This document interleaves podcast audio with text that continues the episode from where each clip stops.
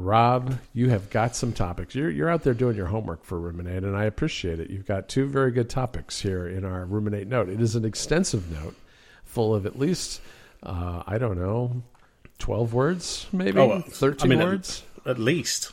At, least. there's a there's a link. Uh, there's some bullets. It's it's it's a highly organized uh, list that clearly took you most of the afternoon and into the evening. Because Oh, here I we mean, are. it's, it's even got an Oxford comma. We do. Well, you know what, you know, Rob. I knew I can count on you for the Oxford comma. I can't. I you know I can't say that about everybody in my life. There are people who don't use the Oxford comma, and I think it's a it's a crime against humanity, really. But you you did it right. So you I did. I'll, I'll let you in on a little secret. Um, Go ahead. I well, I say secret. I have rejected pull requests at work because they haven't used an Oxford comma, and I've made them oh. change it. Oh boy, boy, you're you're our kind of people at MacStories because Oh, the, yeah. The Oxford comma is very near and dear to the MacStories team's heart. it really is. Oh, that's good to know. That you, yeah, no, you can't pull this. You can't pull this code. You're, you got to get your Oxford commas right. Exactly. All right, let's start with bullet point number one, which is the Stream Deck Plus, which I think that was announced uh, either early this week or maybe at the end of last week. I forget. Yeah, I can't. I mean, I think it was the end of last week, maybe. Yeah, I saw this. It crossed my radar at some point, and it, what what piqued my curiosity about it is that it's basically the loupedeck, which is something that I had reviewed probably a year and a half ago now, which was which is a a more expensive, fancy version of the Stream Deck, but that had dials along the side. And this is a Stream Deck, which I think, if memory serves me, with like 15 buttons up top, a, a strip L- LED screen, not LED screen, LCD screen, and then um, nah, a couple of knobs and some Uh, so, buttons. so I'm, I'm looking at a picture of it now. So it has eight. It has eight squares, little buttons. It then has what Oh, is eight. Fun- it's it's eight on the top, and then it's what is functionally a touch bar of some description, and then it has four knobs at the bottom.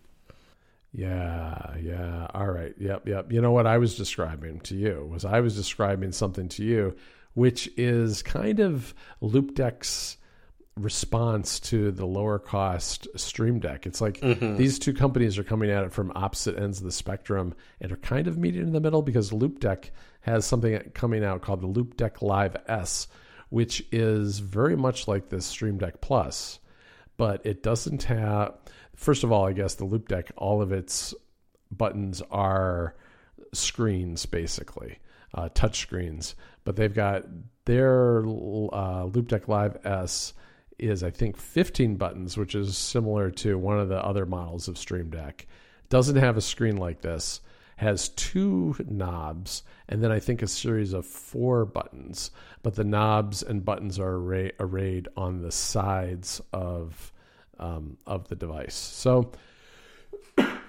very similar. It costs twenty dollars more, I think, and is about to come out very soon. I don't know if you order one of these Stream Decks if they're available now, but this is two hundred dollars. I think actually the um, the Loupedeck Live S is less than that. I think it's one hundred and seventy nine, which puts it kind of right in between this device and one of the Stream Decks that has something like fifteen or sixteen buttons, whatever the the kind of you know standard size is between the Mini and the X the XL. Yeah, it's uh, I, it is interesting to see them both sort of uh, just releasing all these different products. I hadn't actually heard about the the Loupedeck Live S because I feel like even in the last two years, you are still the only person that's mentioned a Loupedeck to me. Like I, I haven't.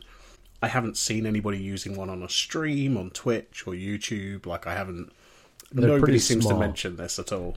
Yeah, they're pretty small and in comparison, and I think the reason is partly because they came out of kind of marketing to people using things like Photoshop uh, and apps like that, and and some audio editing gear. They weren't geared towards streaming at all, and they've been gravitating towards the streaming profile more with its their recent stuff.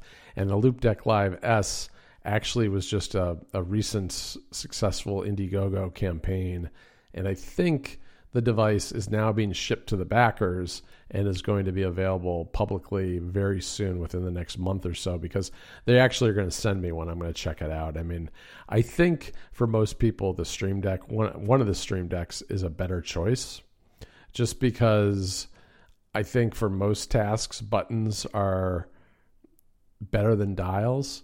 Dials are really good if you're doing photo editing or audio or video editing. They are good for those kind of things uh, or if you have you want to have volume controls or those kind of things. But but I think a lot of people who are wanting these for automation, whether it's like shortcuts or or you know keyboard maestro or just firing off keyboard shortcuts, it's um, the buttons are a lot a lot better choice in that sense.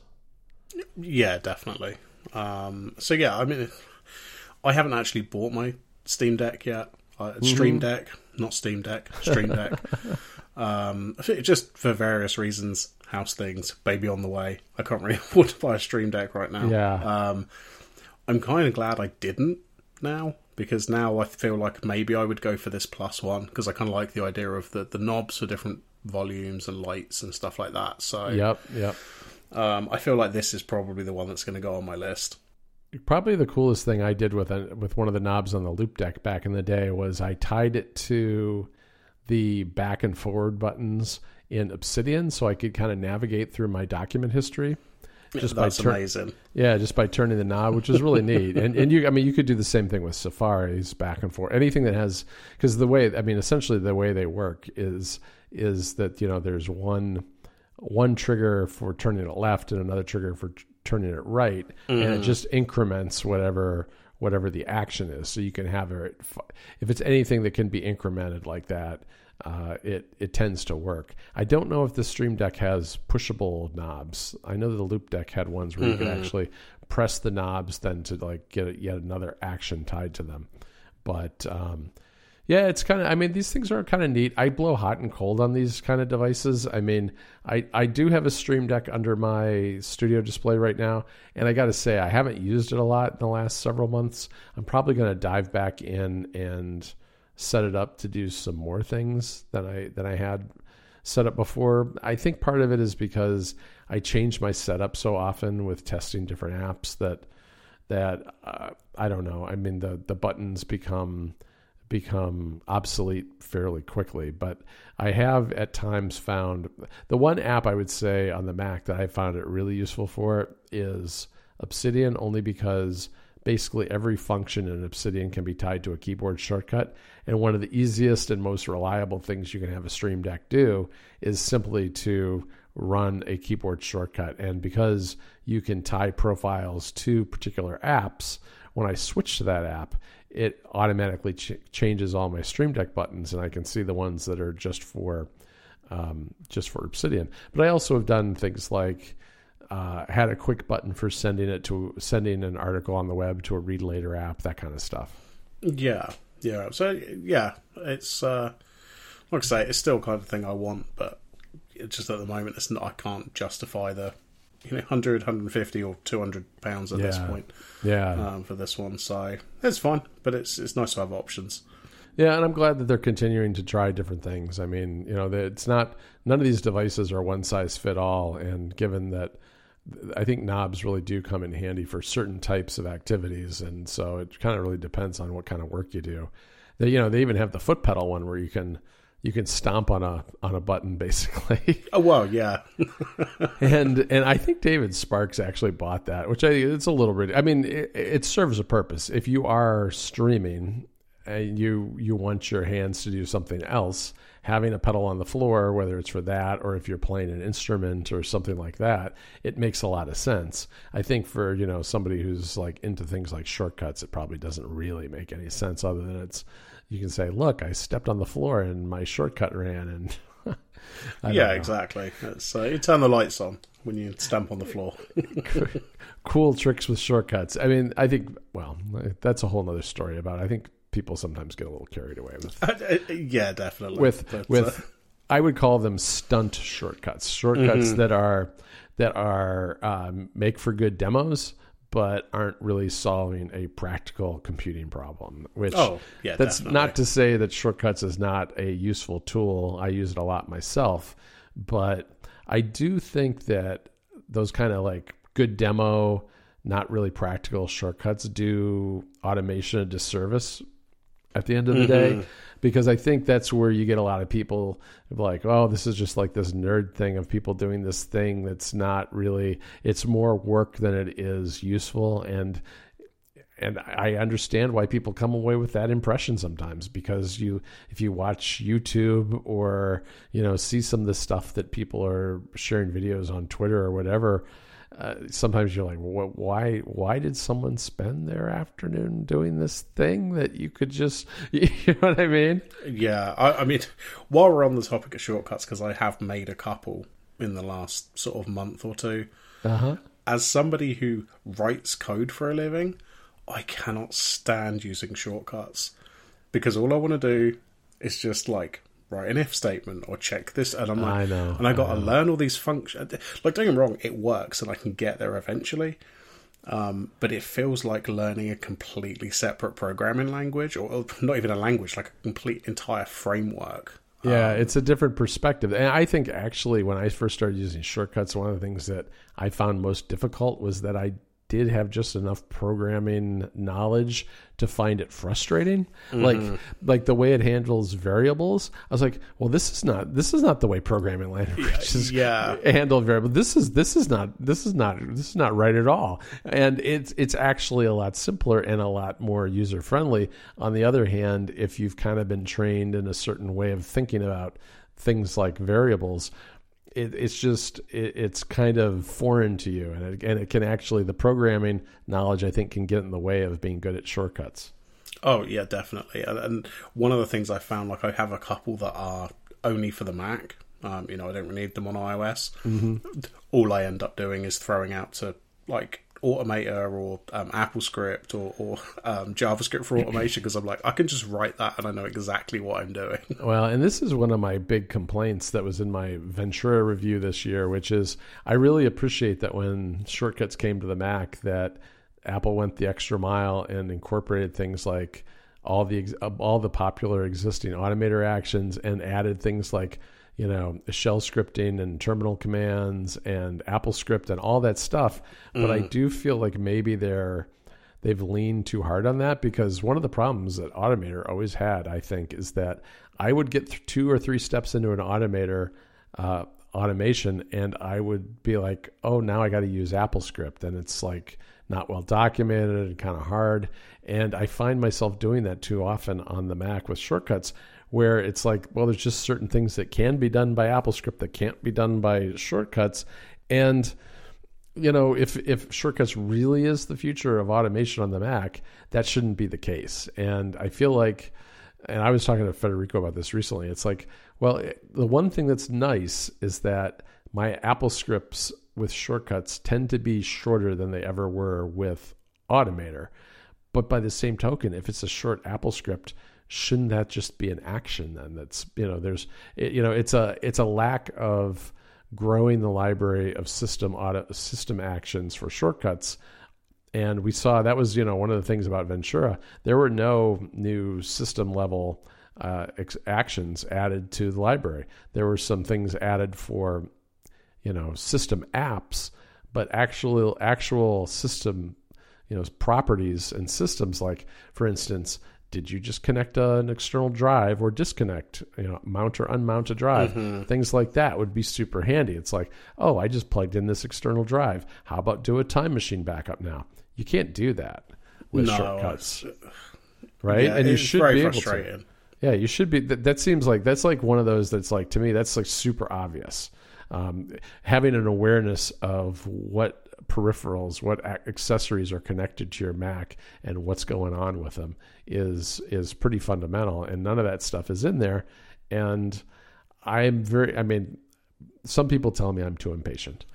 but and I will I will admit that I spend more I've been on Ventura longer than most people. I've already been on Ventura for 6 months almost, right? So for me it feels like it's been a year and a half since I got the original shortcuts actions, not just a year. but I do feel like they really need to uh, get out of this mode of fixing shortcuts. So you know, hopefully it's still buggy, but it's getting better. Uh, they get they need to get out of that mode and they need to get in the mode of expanding it because it really didn't. It, there was very little news this year with uh, with Ventura. Yeah.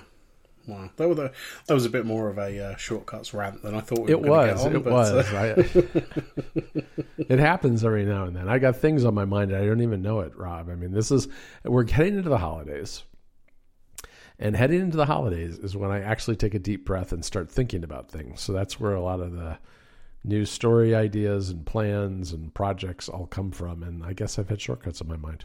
yeah, absolutely. Um, well, you know what I've had on my mind because I'm watching a flood of people create accounts, or at least attempt to create accounts. Yeah, is uh, Mastodon and micro.blog and Tumblr. I don't know if you saw this. oh, I know This what you're going to say. Yeah, is Tumblr have said they're going to implement ActivityPub, Yep. which means that you can follow uh, Tumblr blogs through your Mastodon account or on micro.blog, uh, which apparently is already a feature that Manton Reece had implemented for Tumblr, but this will be like you know the, the standard way of of doing things. But And you should be able to do it the other way around too. You should be able to follow micro.blog on your Tumblr too if you want, right? I mean, Exactly, yeah, and it should, it would work the same way for Mastodon accounts. And um, since this week, I have found a couple of other implementations of ActivityPub for blogs and, and stuff like that. So there are a few more around. Obviously, Mastodon is is the largest one, um, and I think that's the one that makes the most sense. Yeah. Um, and I, obviously, we spoke about me using micro.blog probably three months ago, something like that, a couple of months ago. Um, and the last couple of weeks, I've sort of been thinking about it more because I'm like, oh, do I want to use Mastodon for anything? And I feel like if you if you want something that's exactly like Twitter, where you know you're you're posting things and you know people are replying and you're having conversations and stuff, then like I feel like Mastodon is maybe the way to go. For me, micro.blog feels a lot better because I can tr- I control all the content. Like it, it's it's my website. I Right. could move it off micro.blog tomorrow and it would you know it would still be exactly as it is now. Um, but I've never seen because there's been a few instances over the last few years of Twitter, sort of, oh, Twitter's dead, or it's blowing up, or whatever. Um, I've never seen this many people move into Mastodon as I have the last couple of weeks. It's been a seismic shift. I well, I mean, I have a perspective on this of having managed a bunch of different accounts because I manage the MacStories and Club MacStories and AppStories accounts as well as my own, so I can see this across the board, and I watch the statistics. I use Typefully, which gives me some analytics about follower counts and stuff. And I mean, I, I'm not a person obsessing about these things. However, they're there, and I do look at them, and I can see the day that Elon Musk bought Twitter, there was a significant and noticeable drop in follower counts across every single account. Yes. The- and the curve was identical on all of them. None of it was like, you know, one particular thing that that was driving it. And it's not been like, you know, huge. I don't even know what the percentages are. I mean, in the grand scheme of things, it's not a ton, but it's definitely noticeable. I mean, I can look at a year's worth of like follower counts for all those accounts and see them gradually you know going up sometimes dipping here and there uh, but but on the whole kind of gradually climbing over time until october whatever it was 27th or whatever the day was when when there was a significant dip. And with each news cycle where there was something big that happened with Twitter, another dip, and it at right now it seems to have stabilized a little bit because it's uh, Twitter's mainly out of the news for the most part, at least for the last tw- 48 hours or so, and it's kind of stabilized. But you're right, I think it has been a, a pretty a pretty big impact. Here's here's an idea for you, Rob. You mentioned controlling the site th- and liking that aspect of micro.blog. What about having your own Mastodon instance that was just you? I, do you know? I actually did this previously. So the this was the 2017 Exodus, I believe. Um, So I did run my own Mastodon instance at that point. Um, and I think if I was going to go on Mastodon again, which I'm still thinking about as I sort of because more people are moving over now, I'm thinking, oh, maybe there is a place for both of those things. Um, I feel like I would go with my own instance rather than joining um, one of the bigger ones. There are a few around that I've sort of got my eye on that are a bit more. They're smaller. They're a bit more focused on sort of web type stuff. Sure. Um, you know, development that kind of thing. Um, but I, th- I, I think my own instance is, is, is not a bad um, solution. And previously, I'd paid for it through I think it's masto.host. Um, I, I think they're closed for registrations at the moment, but I think it's like five or six dollars a month for something that is big enough for just somebody like me, like one person. Um, Yeah, yeah, because then you really is is just like your own website. It's kind of interesting that that, that whole concept of doing it that way is interesting to me Uh, because you can do it. I mean, like, I'm seeing like for instance, one of the things that made me think about it was that I saw that the Tweetbot folks are working on, on they're experimenting with a Mastodon client. And one of the things that made me think about it is noticing in those videos that it, it's pretty apparent that Tapbots has their own Mastodon internal uh, server that they're using that presumably is just for people who are who work at, at Tapbots, and that's kind of an mm-hmm. interesting concept. Yeah, that, I mean that that had. I haven't really seen a lot of this, although I do vaguely remember a a news organization. So this was in the 2017 Exodus. Um, I remember a news organization having their own Mastodon instance at that point. I, I, for the life of me, I can't remember what it is. Yeah, Um, but I could imagine for not. I mean, I suppose it would work for massive organisations as well. But I could see a scenario where, for example, MacStories or you know Relay or something like that had their own server that was just say for the hosts or the writers in in MacStories instances. Like, I could see how that would sort of give the control that I guess kind of what I'm talking about. And you know, I know you sort of care about this, and, and I know Federico does as well. Like, right.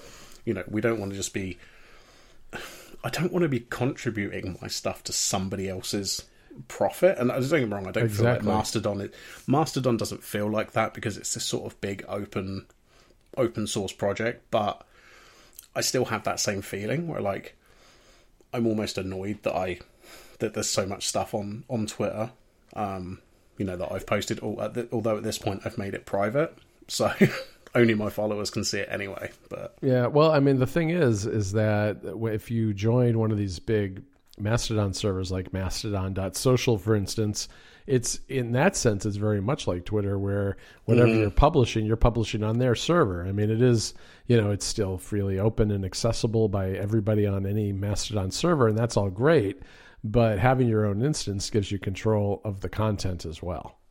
Uh, yeah, definitely, and and and there's some nice things you can do because, for example, like some Mastodon instances don't allow bots, Right. Um, uh, which is a lot of the big ones don't allow bots. Like there are very specific like instances designed for bots and like you know image generators and the ones that you know tweet the emoji cowboy.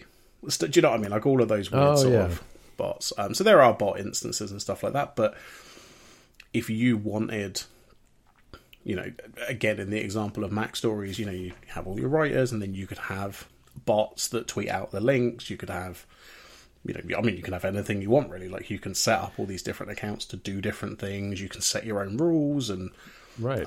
your server, your rules, which is kind of nice. uh, yeah, exactly. Um, I have, I've stopped myself from setting up my own instance yet because I want Uh-huh. to. I just want to make sure that's what I want to do before I do it again. Because I feel like I did one. It must have been about a year I used it for, um, and then I let the domain expire, and I kind of just deleted it all because I didn't really care. Um, so I don't want to jump into anything and like commit myself to using it if I'm not going to. Right, right. No, that makes sense. And I'm I'm kind of torn about Mastodon. I you know, I kind of reactivated on there. I I had it's funny. I think probably from the same era of 2017, I had a Mastodon account. And I actually had the same handle that I had I have everywhere, which is John Voorhees. And I can't get back into it. I, I think I must have deleted the account, but it, but it still tells me that there is an account associated with that handle, so I can't there, I can't get it back for some reason. I've had trouble figuring it out. So I had to switch to Jay Voorhees, which is fine. It's not a big deal. I, I re signed up. I actually had a terrible time getting it set up. And that's because I was doing it with the the probably the biggest rush about a week and a half ago with everybody. And you know the server was kind of unresponsive and uh, it wasn't letting people new people in. I had to get in through an invitation from Federico, and and you know I so then I went through and I kind of went adding people. I looked around and I started adding folks who I follow on Twitter, and people started discovering me. And yeah, it's it, it's definitely way more activity than I ever saw when I was there in 2017, and I could see using it. I think it's I think it's hard to set up. I mean, I think it's there, there's a lot of friction getting started. Like I even I and I felt it. I mean, I I kind of know what it's all about, and I joined before, and I went to kind of reactivate the whole thing. I was like, there's this list of servers that are very very focused and niche and none of them really seemed none of the ones on at least the mastodon page seemed to really fit particularly well with my interests. I wanted something a little more general uh, and and social was on there but i mean kind of the rest of them were all very a lot of them were very specific. And i didn't want anything super specific and i didn't really know what to do. And i, I just i think that conceptually how it works is a little bit hard for most people. I mean, it's the, totally fine for tech nerds, but I think it's a little it's it's still a little hard and it is i do think that even though it is federated things like mastodon.social is getting gigantic and i think it's only natural right that people are going to kind of aggregate around whatever seems popular even if people don't know exactly why they're picking the popular one because they're because it is there's also a little friction like if you want to follow someone who's on a different server. It's a little like finding someone you have to make sure you get their exact address and then put it in the search box and it's it, it's a little hard to find people on other servers as a result. And so all those things to me make it a little bit a little bit difficult to use but i do think the idea especially with this ActivityPub having some of these things, having a way for people who are comfortable with Mastodon use it, but also ways for people to use things that are maybe a little more user friendly, like micro.blog or Tumblr, right? And being able to aggregate all that stuff in one place, and presumably some of these these Mastodon clients would be able to, uh, you know, maybe we get more generalized social media apps that can handle anything that works with ActivityPub. And then it, it kind of creates an abstracted layer where a lot of the difficulty of setting the, these things up is taken away and it and it and it works a lot better. Yeah, absolutely. I, I feel like one of the biggest I wouldn't say a problem, but the one of the issues that does come up is for example, I'm using micro.blog and I follow people on Mastodon. Mm-hmm. But Mastodon has the concept of content warnings for, for for content warnings for spoilers. You know, people use them for all sort. They use them for comedic effect. Um, you know, make you click yeah. on a thing and you go, "Oh, you've looked at this stupid picture, whatever." Um, and those aren't necessarily supported in say micro.blog or you know t- I don't know what Tumblr's implementation is going to look like. Sure. Um, so you can sometimes end up in this situation where I'm seeing a post from somebody where it just had some words, um, and because there's no good there's no standard way to deal with the content warnings like you just need to support it. Um, at the moment that that isn't supported so it's like oh, okay this is you can kind of see where the the seams are but mm-hmm. it's still really nice that i can just follow you there. I haven't had to rush and sign up a mastodon account somewhere or you know set up my own instance. I can just follow you there. Um, it I feel like that its biggest strength is also its biggest problem. Is it feels like it's it's like RSS but on steroids, and yeah, I'm not really. RSS has never really taken off outside of outside of people who could explain to you what RSS is in the first yeah. place. It's harder than RSS too, which is a problem I think because at least with like RSS app, you know, you have apps that have come up to to track RSS feeds and a lot of them come with some sort of search functionality or directory or way to find content. And I feel like that's a little bit lacking with Mastodon right now. but I am kind of experimenting with with it. So if anybody is interested in following me, I am Jay Voorhees on Mastodon.social. So I'm not doing a lot over there right now yet. That's mainly because it's the holiday season and I'm coming off being really busy at work. So it, it's not so much that I set it up as a plan B and I'm going to abandon it. It's more that I just haven't had time to really get my feet wet and and get acclimated in Mastodon. I I'm not walking away from Twitter if anybody's wondering. at least not at least not yet. At least not yet. But that that that that's driven more by the work that I do than it is personal stuff. Well, I mean, I can put it on record now that I am. I mean, my yeah, my account's no, private. Um, I've downloaded my archive. I have an online backup of it. If I ever hit a link and I need to see that tweet. Um, which, if anyone's interested, is hellsite.rknight.me because that's the subdomain I went with. Um, that's good. yeah, I, it was funny actually. I had I'd started a new project on my computer. I'd created this folder. I'd called it uh-huh. Hellsite, uh-huh. and I'd downloaded my archive, and I'd started sort of working through dealing with the JSON that comes from the export. Um, and then a developer called Zach Leatherman who uh, builds Eleventy, which is a static site generator. Oh yeah, I've heard um, of it. He then released uh, Tweetback, which is this archiving thing. It literally takes your archive, generates the website, and, and all of that. And I was like, oh, that's so good because otherwise I was about to spend hours messing around with this JSON. oh, that's really nice. That's good to know. I I I got my archive too. I think uh, when was it? Let's see as we're talking, it was probably about 12 days ago now. It was on a Monday, mm-hmm. right? It was a Monday that I requested it. Probably the Monday after everything seemed like it could shut at any moment. And and it took six days for me to get it. It took until the following Sunday. I thought maybe they had shut it down, the service down, because it, it, it takes a while usually, but it doesn't usually mm-hmm. take six days. No, mine took nine days. Oh wow! Um, and, and and what was interesting was it had tweets that I had tweeted in within that nine days. So I had tweeted something new. So oh, I, interesting. So I, I, I don't think it, as best I can tell, it doesn't start the archive when and then it finishes it. and gets sent to you. Right. I think you just get put in a queue.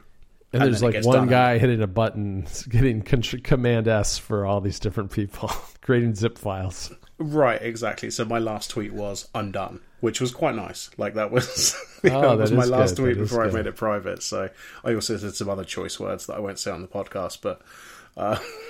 wow, yeah, it yeah, I it took a while to get it. Mine was like 1.1 gigabytes or something like that. Right. Yeah, I, th- I think mine was just under a gigabyte, but I think you maybe post more uh, photos and previews of I do, from articles I, and stuff. Yeah, because people like people like the pretty pictures. That that makes them click on your links. yeah, I, got, I, like. I've got a little. Pictures. I'll admit to having a little SEO in my blood. you know, you're a web developer. You know how these things work. Give the people yeah, the pictures. Course. So yeah, yeah use, I do use this one weird trick to with Obsidian. yeah, exactly. oh, every now and then I do do a tweet like that, and I always feel dirty. But I kind of I do it ironically when I do it, and I think most people kind of get it, at least who know me. But yeah. but every now and then I'll do I'll do one of those those kind of ironic, very SEO uh, tweets, and I'll look at those numbers I was talking about and type them. Mm-hmm. I'm like, oh, yeah, that does actually work. yeah, when we see a listicle on uh, MacStories, we know it's all gone downhill. oh yeah, you know, all hell is broken loose, and Federico and I are being held hostage in some undisclosed location. Yeah, that'll be it. That'll be the canary in the coal mine. As soon as there's a listicle, I'll be like, right, John's in trouble. John, John's in big trouble. Oh. Oh well. Anyway, I think we should probably wrap it up, or we're going to end up going for quite a while. On... I think so. Let's do it. All right, okay. Rob. Well, I will talk to you after Thanksgiving sometime. Yeah. Enjoy your Thanksgiving.